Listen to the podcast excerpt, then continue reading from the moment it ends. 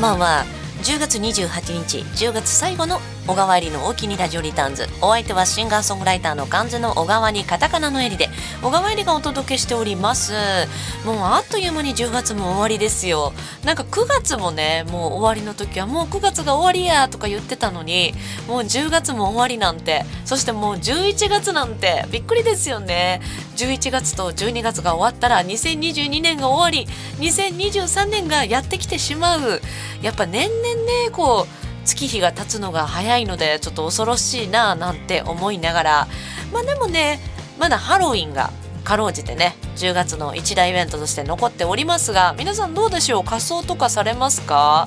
私もねなんか毎年結構ゴリゴリにハロウィン企画をやってライブハウスとかでねで結構仮装とかしてたりしてたんですけど今年が全然ご縁がなくてあのーそうですね明日が長野県の豊野でしょ？でその後南魚沼で歌うんですけどなんだかまあその仮装して何でしょういい感じなのかどうなのかっていうところなんですよね。なんかこう初めてのところで仮装をしてライブをすると色物扱いっていうかそういう人 なんかこうあいつもそういう人なのかなって思われるのも怖いしなんか今年はちょっと難しいかななんて思いながら配信でかろうじてちょっとできるかなできないかなぐらいですよね。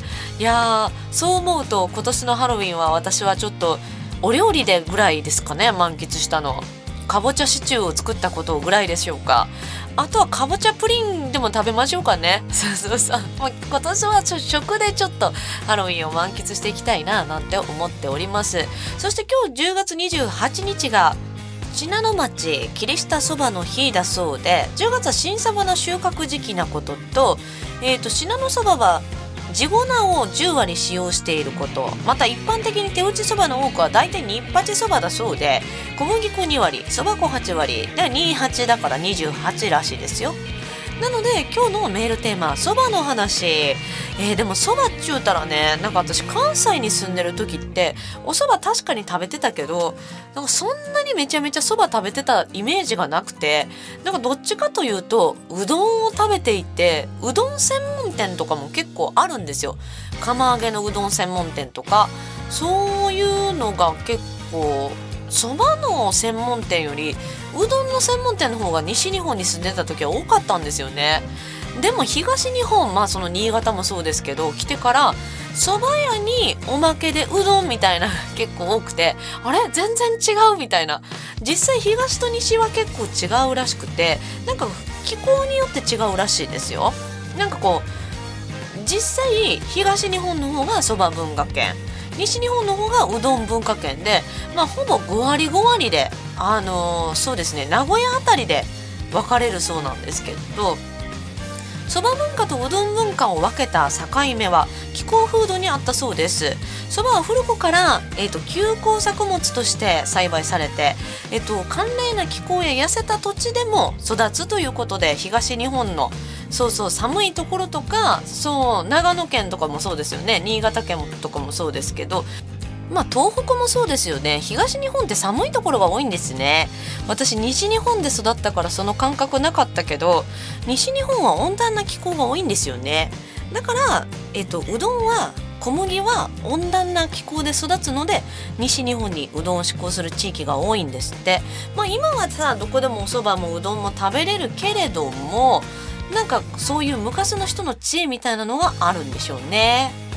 いやでもそういうの考えてみるとちょっと面白いですね。ということで今日はメインテーマがお蕎麦の話。今日いろいろねメッセージ頂いておりますので後ほどまたご紹介させていただきたいと思います。そして今日ゲストコーナーに、えー、小川入りのタコフェス in 大阪にも出てくださった東京のピアノ弾き語りシンガーソングライター小野ありさちゃんが遊びに来てくださってますので最後までどうぞお楽しみに。それでは今日のオープニングナンバー秋も深まってまいりましたので、えー、月刊エリゴスティーニの中から1曲このナンバーを秋が深まってくると聞きたい楽曲小川入りでロンリネス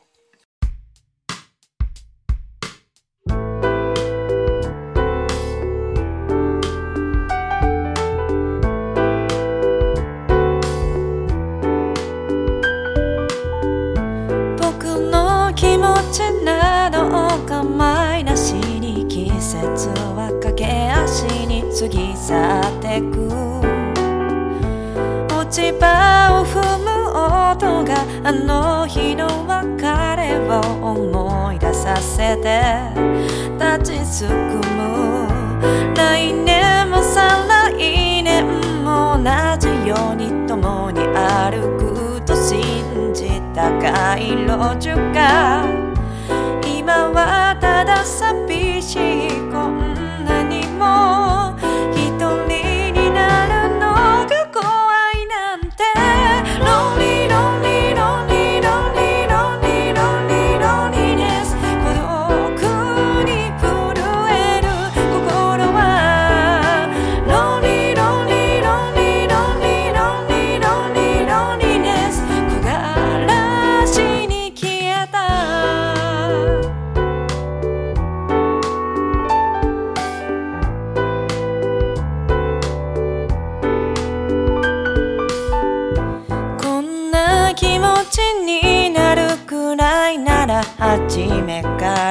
会わなければよかったのに。それでもぬくもりを求めてしまう。僕の弱い心はどうしようもない。望みなんてもないのに。それでも未練がましくすがってしまうよ。今はただ寂し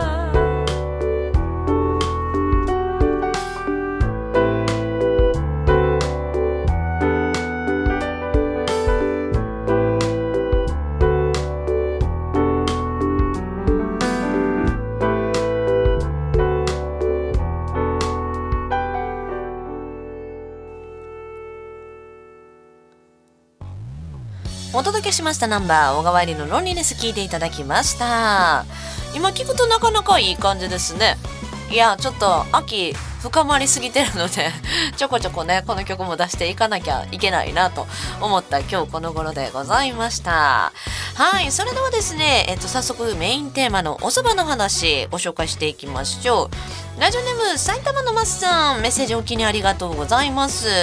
お蕎麦の話昔は駅に立ち食いそば店がありましたが今ま今ではカウンター席のおしゃれなお蕎麦屋さんに変身。そう最近だんだんおしゃれだよね。品川とかでもさ昔は格好の感じだったのになんか結構おしゃれ。なしゃれたお蕎麦屋さんとかうどん屋さんとかがたくさんありますよね、えーこれからの寒い時期には帰る前にちょっと体を温めるのに最適なファストフードです。わかる。なんか寒いもう寒いなーって駅のホームでおる時にさお蕎麦食べて帰ろうってなりますよね。でもなんか東京のお蕎麦のなんか出汁の濃さに本当にびっくりしておお濃いなーと思って最初それの感覚あの濃い出汁を知らなくて上京したての時に。うどんを頼んだら「あ出汁が黒いこれお蕎麦のやつじゃないの?」みたいな感じでびっくりした覚えがあります。いやーあの時はちょっともうびっくりしすぎて全部食べれなかったな。ラジオネーム埼玉のマンさんさんメッセージおきにありがとうございます。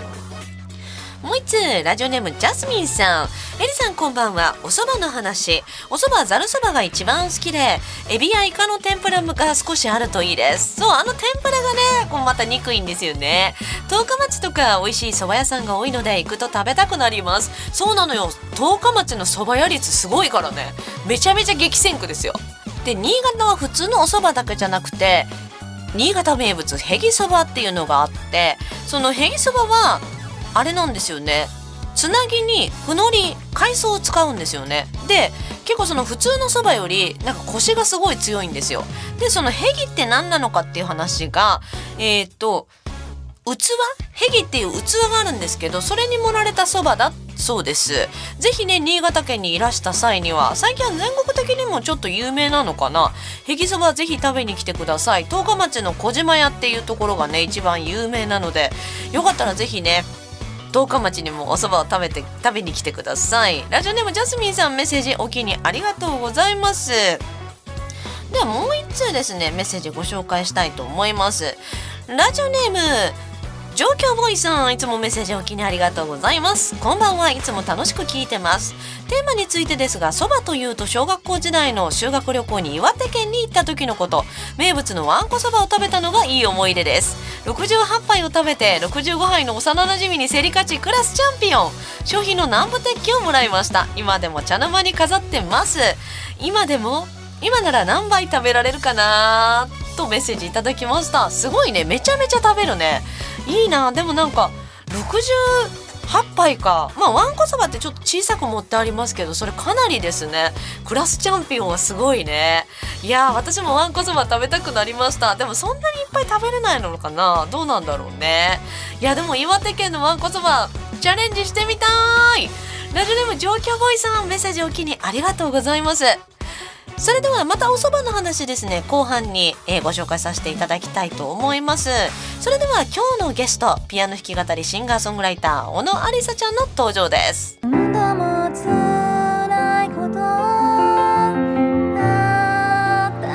Today's guest 小野ありさ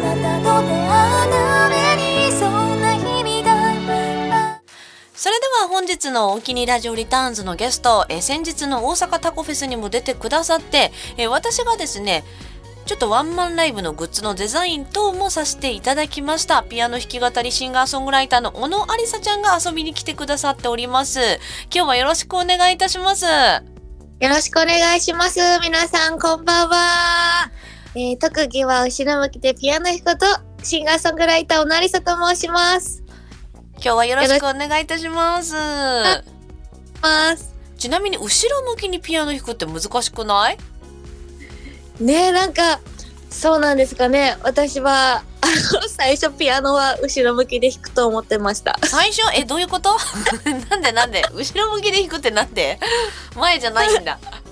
で、なんかあの、例えばですね、あの、ピアノの前にテレビがあって、うん。テレビを見たら、昔あの、肩こりがひどかったので、後ろ向き、ピアノをこう置きながらテレビを見てたんですよ。あーそれで結構まあ肩甲骨ほぐれるもんねそうなんですよ。めっちゃおすすめです。マジで？でもなかなかその肩甲骨ほぐすために後ろ向きでピアノを弾くっていうのがなかなかね面白いですけどもそうですね。たまたまだったんですよね。でもそれでね弾けるようになったのが本当にすごいなと思うんですけど。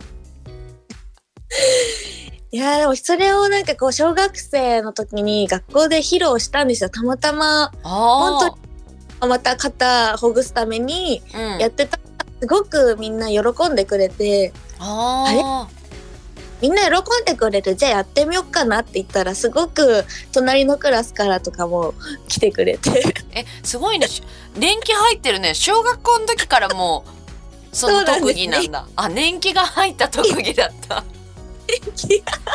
そうなんです。なるほど。最近練習したわけじゃなかったんだ。なるほどね。むしろ練習はしたことがないくらいのあー頭なんですよ。あーでもたまたまでねなかなかい。い特技をお持ちなようで。おかげさまであの髪の毛のラックスさんの CM にも。えー、ラックスの CM であの後ろ向きで弾いたの？そうなんですよ、えー、すごい、面白いですよね、うん。何が起こるかわからないなと思いました。本当ですね。人生何が起こるかわからないという もう代名詞のような小野ありさちゃんでございますが。はい。あのこのラジオがですね新潟県南魚沼にあるラジオ局で、えーはい。新潟に来られたことってありますか？わあ実はないんですよ一度も。やっぱなかなかね新潟スキーとかもしされるんだったら結構来たりするんですけどね。ああ、そうですよね。うん。スキー経験がないので、ああやっぱちょっとスキー怖いですか、そうですね。なんかスケートとかはやったことあるんですけど、うん、スキーはなかなか 挑戦はしたことないです。運動神経はどうですか？良さげな方ですか？でもテニス部でしたし、あったので、結構まあまあいい方なんじゃないかなとは思ってはいるんですけど、いやじゃあ絶対やったらできると思う。できますか？え、ありますか？エリさんは。あ私はあの雪国にあのこうやって移住してきて、なんかこはいうスキー全然できないのも雪がめっちゃあるのに尺だなと思っておー、一時期結構練習しました。すごい。え、どうでした？いやでも最初やっぱこけますし怖いですよねスピードがめっちゃ出るからやっぱり。うん怖いけど慣れてきたらなんかあはい。スイスイってなってくるからあこれは気持ちいいみたいなえー、えー、そうなんですね。え、うん楽し、楽しいけどでも最初やっぱり慣れない時は全身筋肉痛になりますねそうなんですね。筋肉痛、あ、そっか。なんか変な全とこに力がね入っちゃうからあでもスケートができるのであればー、うん。スケートとちょっと似てます体重移動の感じ？あ、やっぱりそっか。そうだからきっとできるえー、やってみようかな。ぜひもうライブとスキーをセットに 次の日、ライブでしたら多分全身筋肉痛で。ライブ先の方がいいかもしれないですね そうそう死んじゃうからね最初ね、うん。憧れですね。スキーをできる人は。ぜひぜひもうあの3メーター4メーター雪が積もるとこあたりなのでこのラジオ局のあたりが、うわー、すごい。え、そうちょっとびっくりしちゃうかもしんない。雪で。雪に埋もれたりしないんですか？いやーでも雪かきをしないとどんどん埋もれていくから、ですよね。うん、だからあのこの地域の方はもう始終ずっと雪かきしてますねえ、すごい。に、じゃあ、それ、すごいですね。じゃあ、ず、永遠に、じゃあ、雪かきですよね。そうで3すメねそのす大体雪降るんですよやっぱ夜とかえー、で屋根の雪がまた落ちてきたら朝かいたやつがまた無駄になるから、昼も雪をかかなければならないみたいなすごいですね。雪かき無限ループみたいなえすごい体力つきそうですね。まあでもねなかなかうん。あの除雪車とかも出るのでうんあのなんかまあ一応手助けみたいのはあるけどやっぱ家の前とかは自分で書かないといけないからみたいな。あ、そっかそっか。ご出身はどちらでしたっけ？私は福岡生まれの千葉育ちなので、あーじゃあ雪はあんまりうん。縁はないですよねきっとね。ないんですよ。じゃあ最初雪かき楽しいかもしれないですね。ああれ毎日だと辛いけど。ー、うん。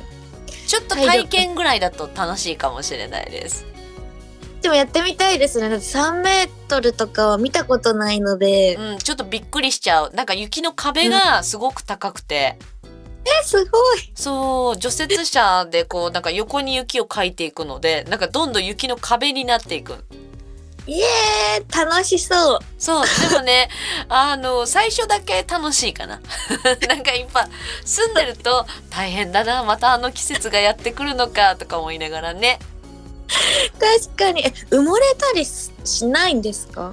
埋もれるやっぱそのうん。除雪中に埋もれちゃって例えばうんその気づかれずに亡くなっちゃうとかもやっぱありますよね。大変、やっぱその。ねなんかだから雪国はこうねなんかやっぱスキーとかのイメージ多いと思うけどやっぱこう危険もあるよみたいな、あ、命がけだ。命がけの雪国まあでもねあの多分見たことない景色がたくさん見れると思うのでぜひ冬場も怖がらずに遊びに来てください。はい。ちょっと行きたいです、本当に。ぜひあの、うん何かやるときはお声かけさせてください。お願いします。でねまあ音楽活動先ほどねあの、はい後ろ向きでピアノを弾くの小学生の頃からやってたよみたいなお話をお伺いしたんですけどはい。音楽活動自体は始められてどれぐらいなんですか？音楽活動っって言っていいものかわからないんですけど音楽をやろうって思ってたと同時に、うんうんまあ、ピアノも歌もやったことがそんななかったのでだからピアノと歌を始めたと同時にライブ活動を2010年あたりから始めました。なるほど、それまであの小さい時にピアノを習ってたとかはあったんですか？一応習っ習いには行かせてもらってたんですけど全然そのピアノ習うってことはあんまり私が自由人だったもので、ああなるほど。うん、遊びに行くっていう感覚でうんうん。譜面もちゃんと覚えなかったので。ああなるほどね。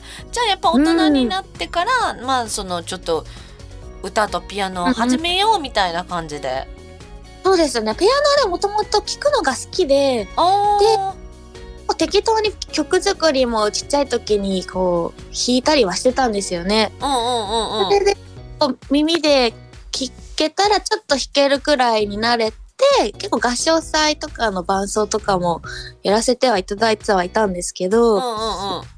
なんかほんと真剣に音楽っていう感覚でやったのが2010年って感じでしたね。なるほど。じゃあうんそれまでも歌を歌うのは好きやったんですか、好きというかまあみんな歌ったらこう喜んでくれるからあ嬉しいみたいな感覚でしたね。ああなるほどね、うんそれで、うんうんああなんかみんなが喜んでくれるならっていう感じで始められたと。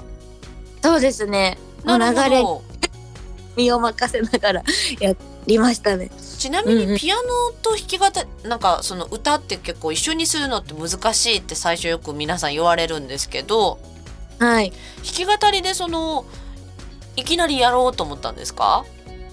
そうなんですよね。まあ、きっかけがやっぱ影響を受けたアーティストさんが川島愛さんというあ方で、あなるほど。うん、その方の歌ですっごく救われてあすごいなってただただ感動してうんうんでやっぱいただいたので同じように私もシンガーソングライターとして自分の言葉であの伝えていきたいっていう夢ができてからあの弾き語りをやろうって思いました。やったことなかったけど。あーでもねそのそれに挑戦して、はい。ねなんかこう作詞作曲とこうねあのピアノをされるようになったかと思うんですけど、はい。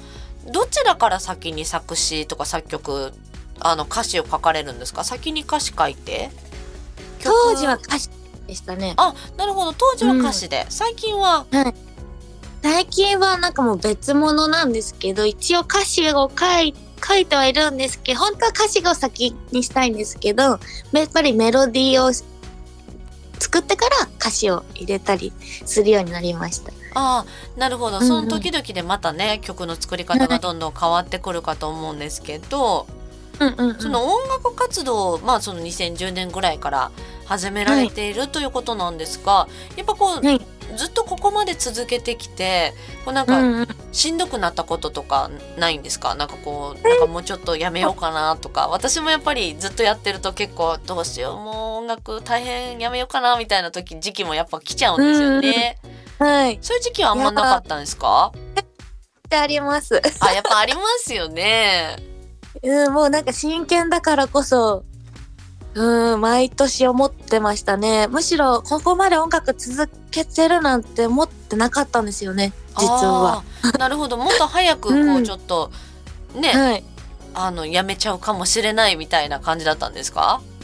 そうですね。もう25とか30とかその霧のいい年あの区切りをつけるつもりで若干やってたところがあったので、うんうんうんうん、でも本当にまさかって感じでした。今こうして続けられてることが本当に奇跡だなって 思ってます。ああなるほど、やはりこう、はい。続けるにあたってこうなんか原動力みたいなんてあるんですか？原動力はもうコロナ禍前まではとにかく前しか見てなかったのでうんうんうん。なもういつ死んでもいいくらいの気持ちでやってたのでおー。悔いなく生きようっていう気持ちが強かったんですけど、うんうんうん音楽になってからはやっぱりお客様の存在がとても大きくってうんうんうんなんかその音楽がやっぱり誰かのねだから生きる理由とか元気になってる理由になってるんだってこう自覚をした時にやっぱり改めてあ頑張ろうって思いました。なるほどね、やはりその聞いてくださる方々がいらっしゃるのがやはりすごく力になりますよね。ありますようん、ね。でまあ最近でもねなんかワンマンライブがあったとのことですが、はい。ワンマンライブあれお誕生日でしたよね。お誕生日お誕お誕生日ワンマンライブみたいな。はい。なんか昼夜公演されたそうですけど疲れなかったですか？大丈夫ですか？いややっぱこうコロナ禍の時でやっぱこう3年前と体力変わっちゃったかなと思ったんですけど、ん全然めっちゃ元気でおーよかっためっちゃ元気だったらよかったね。はいもうずっと歌っていられるってくらい元気にあのできました。なんか昼と夜で結構ねあのコンセプトを変えられたということで私も夜の配信ライブをちょっと拝見させていただいたんですけどありがとうございます。そうすごくねムーディーな感じであ夜はやっぱこういうちょっと大人っぽいドレスでいい感じのなんか雰囲気になるんだなと思ったんですけどはい。昼は元気いっぱいだったんですか？あまあ昼はいつもこう定期的に開催してる大人ナイトっていうあのタイトルでイベントの内容だったんですけど、まあうん。元気に、なんだけど結構バラードも多く歌わせてもらって、なんかこう夜、昼から夜にかけて変わっていく感覚というか、最初はこう、楽しくだけど、まあ夜に向けてバラードに変え、こうどんどん変わっていく感じで歌わせていただきましたね。なるほど昼夜は結構セットリストは変えてやられたんですか？ほぼ変えました。おーじゃあまあ昼夜参加の方も結構いらっしゃったんですかね、そうですね。ぼちぼちいらっしゃいましたね。うんやっぱねどちらもその見れるとやっぱ楽しいですよね編成も全然違いましたもんね夜はねはい、全く夜は弦楽器、コーラス、ピアノ、まあ、ギターで結構豪華にやらせていただきました。いやーなんかねもうすごい生き生きと歌っている姿がめちゃめちゃ印象的だったんですけど、はい今回ねなんかあのいろんなご縁でグッズもね私が制作させていただいたところもあってねちょっとあのグッズは大丈夫だっただろうかとか思いながらいや、もう大好評でしたよ。もう本当にありがとうございます。よかったなんかね、うん4種類作らせてもらったんですよね今回ね。はい。でまあはハンカチとコインケースとはい。アクリルキーホルダーとボールペンを作らせてねいただいたんですが うん。その今回はそのボールペンとハンカチがなんかアジサイっぽいなんかあの水彩油絵かな？なんかそのイラストうんうんのモチーフがあったんですよね。そうなんです。こちらのアジサイは、ワミダさんっていうあ、ワミダさんが、ふんふんふん。うん女性のデザイナーさんにお願いさせていただいたんですけど、うんうん。あのもともと「君がくれたアジサイ」っていう楽曲が私ありまして、うんうんうんうん。まあ実際に出会ったライブにねわざわざこうお庭から持ってきてくれたアジサイを持ってライブに来てくれた女の子があのモデルで作られた楽曲があるんですけど、時すごい綺麗な涙を流してくれたのがすごい印象的でうんうんうん。実は私の中で集大成であの本当にこれから歌っていくんだろうな歌ってあの音楽活動をさせていただいてることが本当に感謝とともにこれからよりあのみんなに喜んでもらえるような活動をしていきたいっていう気持ちであの開催させてもらったのでなんかもういろんな色のアジサイを入れてあのデザインしてですけど、その女の子の綺麗な涙がすごくこうアジサイって雨の季節に咲くじゃないですか。でその女の子も、まあ、いろんなことがある中でも希望のあるあの目をしていたのでで私の楽曲は結構そんなちょっと辛いところから希望に向けていく楽曲が多いのでなんかそういうなんだろうイメージでこう雨の中でも咲き咲くよみたいなイメージでデザインをしていただいたのでああ、なるほど。うんうん。自分の思いはある中でそのワミダさんがすごい素敵にあのデザインしてくださったのでそれをグッズにしてもらいました。なるほどなんか時期がね、そのうんうん。6月のイメージが強い花だったからはい。お今アジサイなんだと思ってなんかデザインしてる時に してたんですけど、そういう意図があったんだなるほどって今 あのグッズ制作してる時に聞けばよかったんですけど今おおなるほどって思いました。そうなんです。もうそれを伝える、あの、もう伝わってるかのような素敵なグッズが、あの、エリさん作ってくださったので、いやでもなんかその今のお話を聞いてちょっとハンカチがその青っぽいグラデーションの色なんですけど、うんあイメージにあっただからかなるほどって思って何色かねイメージを出させていただいた時にその青っぽい色を選んでいただいたのではい。なんかこうそういうイメージだったらそのイメージだなと思いました。はい。もう、バッチリでした。なるほどあとねハムコのキーホルダーも可愛かったですね。可愛すぎて、ずっともうつけてます。あ嬉。しい。やっぱハムスターが好きだからハムコちゃんなんかね小野ありさちゃんのキャラクターで可愛いのがいてなんかハムコっていうキャラクターがいるんですよね。はい。ピンクのハムスターです。そうほんでなんかそのアクリルキーホルダーにすると結構でかいから存在感がね あるんですよねあれね。あの、なくさないですよ。鍵とかつけると。そう確かに鍵よりだいぶでかい。この子は、あの、幼稚園の時からもういるんですよ。作ったキャラクターで。そうなの？幼稚園の時からめっちゃ年季入ってるねハムコ。なんです。この子も年季入ってるんですけど、うんついに憧れのキーホルダーを作っていただけたので、あの、お客様も結構喜んでくれて、あーよかった。まだあるの？もうなくなっちゃった？ハムコいや、まだ、あの、ありますね。あーじゃあ気になった方はぜひ、うん。あっちゃんライブか。通販もありましたっけ？あります。これから載せる。あーじゃあこれから乗る予定なので、ハムコもはい。ぜひ。ぜひ、可愛いんでね。かわい。い。めちゃくちゃかわいいです。私も現物を見れる日を楽しみにしております。いいお渡しさせてください。ありがとうございます。ではね、はいまあ、あの、そういうね、ワンマンライブの話とかも聞かせていただいたんですが、じゃあ1曲目ですね、ちょっと、あの、小野ありさちゃんの曲を聴いていただきたいと思うのですが、曲紹介をお願いします。はい、えー、オリジナルソングで涙降るという曲を、あのお届けさせていただきます。この曲は、まあ、歌詞を聞いていただけたらきっと伝わるのかなと思うんですが、なかなか言えない思いを、えー言葉にした、そして誰かの顔色を伺いながら生きている、そんな主人公の歌です。聴いてください。涙降る。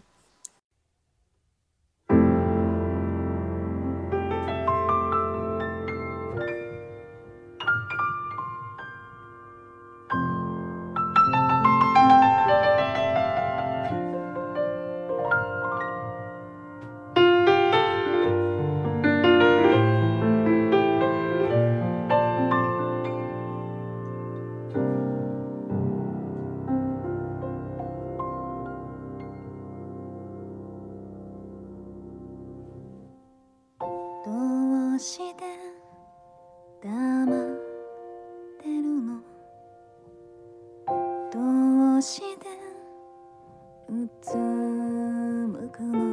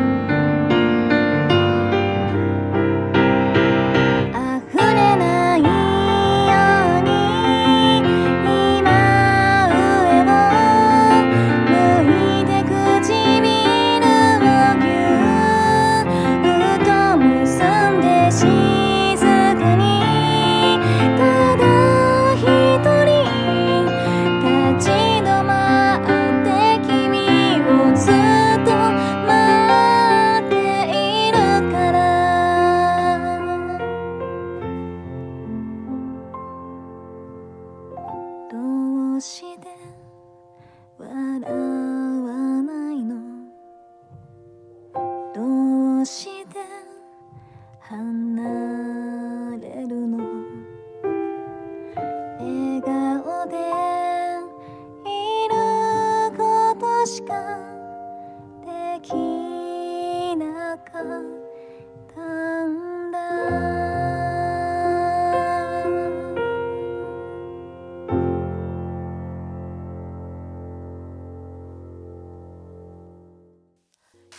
だきました小野ありさちゃんの涙降るいや本当にでもあっちゃんの歌声ってなんかほっこり優しくなるような癒しの声だなといつも聞いてて思いますありがとうございます。嬉しい。ねほんでねまああの本当にですねあのファンの方たちも結構うんその癒されてるだろうなというようなメッセージが入ってまいりましてちょっといつご紹介させてください。はい。ラジオネーム埼玉のマスさん小野ありささん改めて今月のお誕生日おめでとうございます。はい。ありがとうございます。す。音楽には深く心を動かしてくれるメッセージもありそして時に楽しくなる曲もありとバラエティに富んでいてどの順番で曲を聴いても癒しのメロディーとなっていますこれからも素敵な曲を楽しみにしていますとメッセージいただきましたああ、嬉しい。ありがとうございます。そしてねお便りで質問も来ておりましてはい。えー、エリさんあっちゃんおばんです小野ありささんに聞きたいところですが歌いに行きたい場所はありますか？施設やホール地域国まだまだ歌いに行ったことがない場所ってたくさんあると思います今後の夢や目標があればお聞かせくださいとメッセージいただきましたはい。歌いに行きたい場所。うんえー、いっぱいある。たくさんあるよね なんか私もここ行きたいあそこ行きたいとかはあるやっぱりありますよね。うん沖縄行ったことないから行きたいなですよね。私もすごい一番沖縄は結構もう行く気満々な気持ちであ行ったことはまだないんだあっちゃんも歌いにはないんですよねそ。っかそっかなんかねやっぱ島国って憧れるよねなんかね憧れますようね。ん新潟だと佐渡とかね。ああ、そうそうなんか行きたいけど、うん。でもなんか移動がねなんか考えるとなかなかちょっとねまとまった日がないといけないなみたいな感じで思っちゃうんですけど、かに。そんな中であっちゃんはどこに一番行きたいですか？そうですね。でもこういう歌いたい場所、歌いに行きたい国とか、やっぱ会場とかたくさんあるんですけど、具体的に言うと結構学校とか病院に歌いに行かしてもらいたいなって。おーなるほど。あの、なんとか学校で講演とかさせてもらった経験はあるんですけどうん、うんうん。なんか私結構その病気がちだったので、結構病あえ入院する経験がちょっと長くあったので、ーえーそうだったんだそうなんです。まあちょっとだけね、入院したりとかも小学校の時結構あったりして、あで、音楽ってほんとすごいじゃないですか、力が。うん、すごい自分がやっぱそういう救われた身なので、まあ、何かね、こうきっかけというか、ちょっとでも楽しい、楽しい曲も結構あると思ってるので、まあちょっとでもなんか、ね、心が動く瞬間があればいいなと思う中で、やっぱ学校とか病院に、ね、自分のいた場所ではないんですけど、うんうんうん。うんうん、歌いに行きたいなっていう気持ちはあります。ああなるほどね、まあでも、はい。ねなんかそのいろんなご縁がつながってそういう話もうんうん。ね、また広がってきそうですよね、コロナが落ち着いたらまた行きやすくなりますしね、そうですね。やっぱコロナがあるとなかなやっか。ぱね病院とかねその学校とかはちょっと行きづらいところがあるから落ち着いたら絶対行きたいですね、ないですね。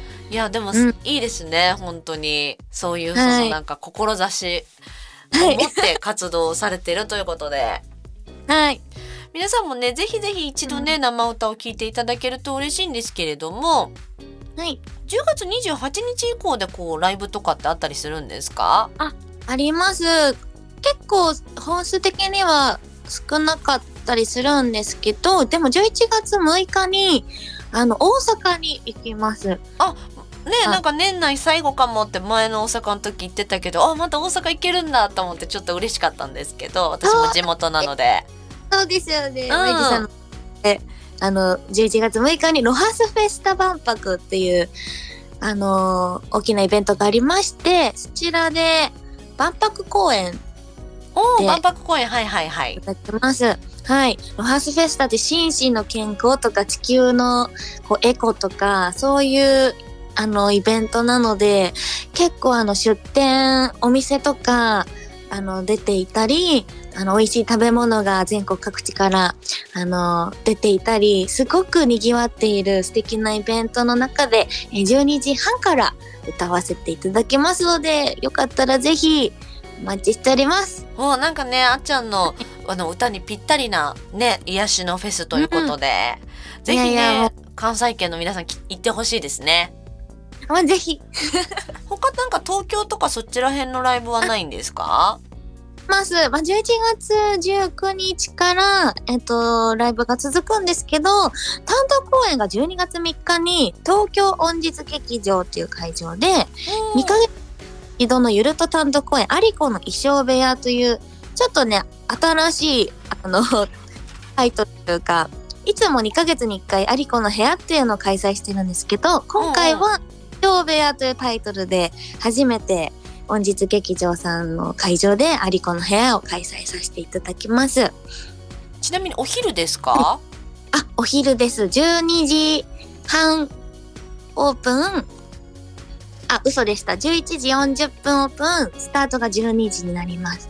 あの余談なんですけど私12月3日、実は音実でライブなんですね夜そうなんですね。そうなんですだから多分またお会いできる嬉しい。なんと同じ日なんだって思ってちょっとおおってなりましたすごいねね最近ご一緒する機会増えましたよね。なんか前までさ何年か全然やったのに、なんなん なんか急にご縁が急ですよね。すごい。でもなんかそういうもんかもしれないですねなんかこう急にこう一緒になりだしてからは結構ご縁が続くみたいなうん。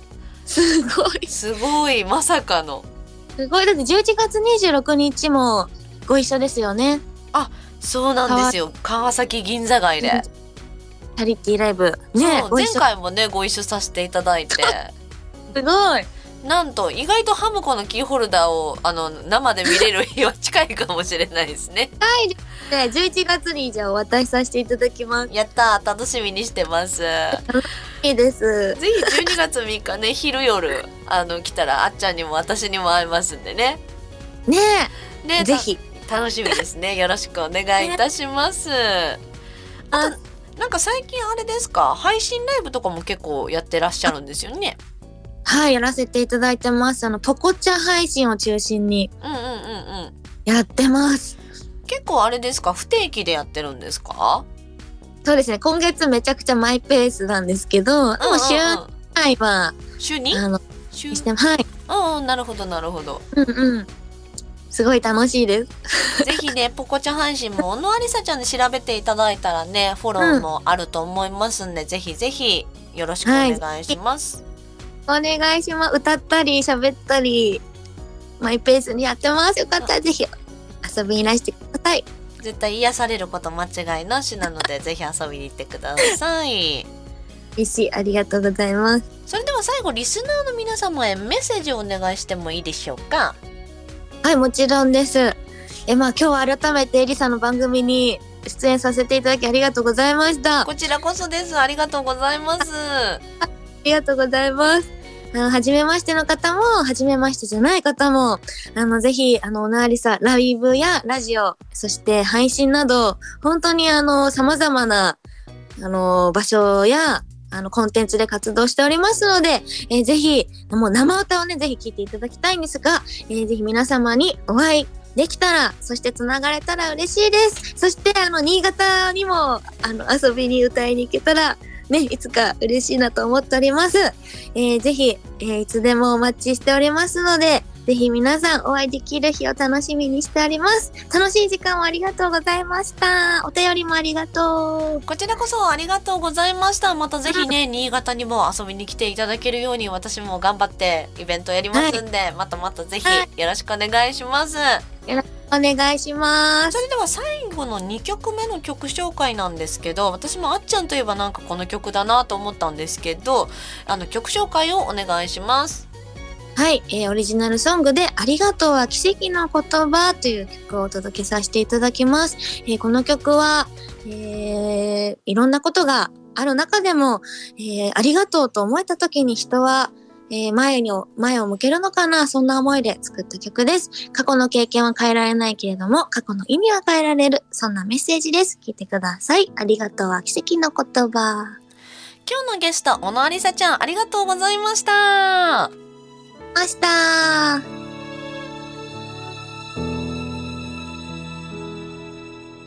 なんで生きているんだろう毎日思って過ごしてた食べることも歩くこともうまくできなくて。これ以上心配かけたくない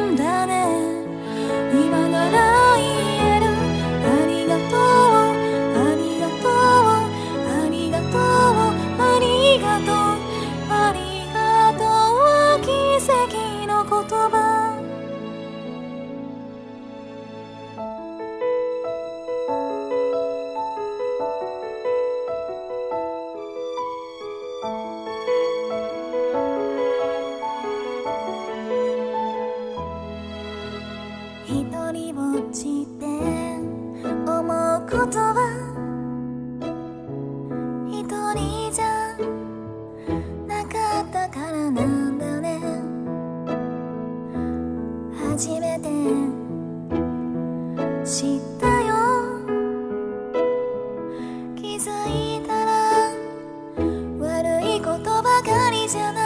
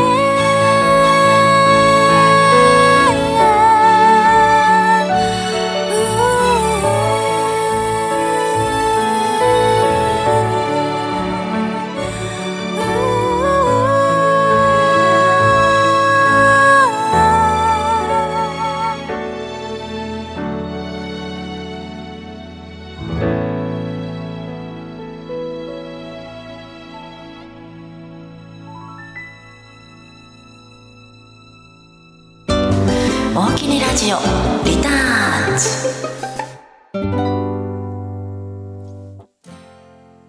さあお届けしております小川入りの大きにラジオリターンズ。お相手はシンガーソングライターの漢字の小川入りカタカナの襟で小川入りがお届けしております。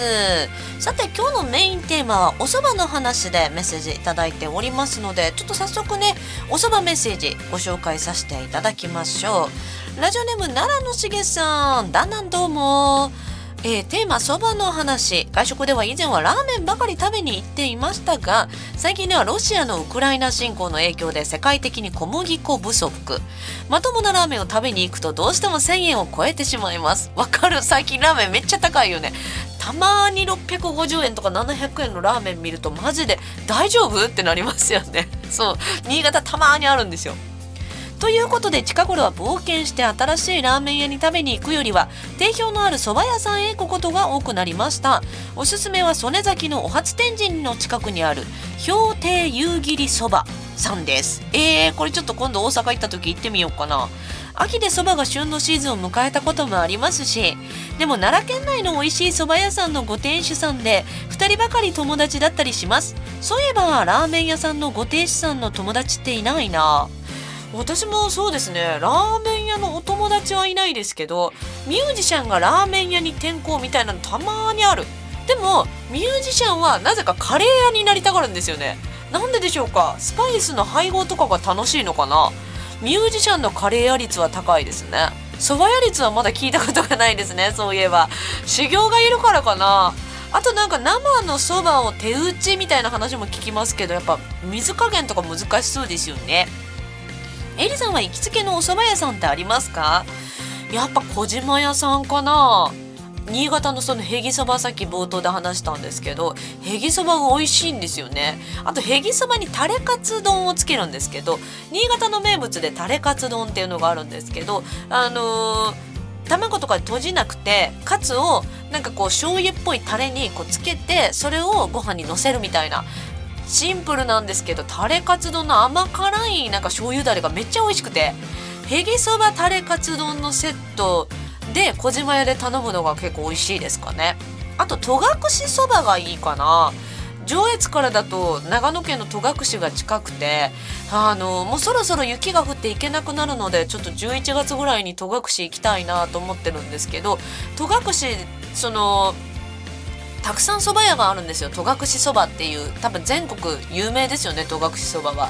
今新そばが出てますし絶対紅葉もねいいシーズンなのであちょっと来月の頭は戸隠に行こう。よし戸隠に行くぞ。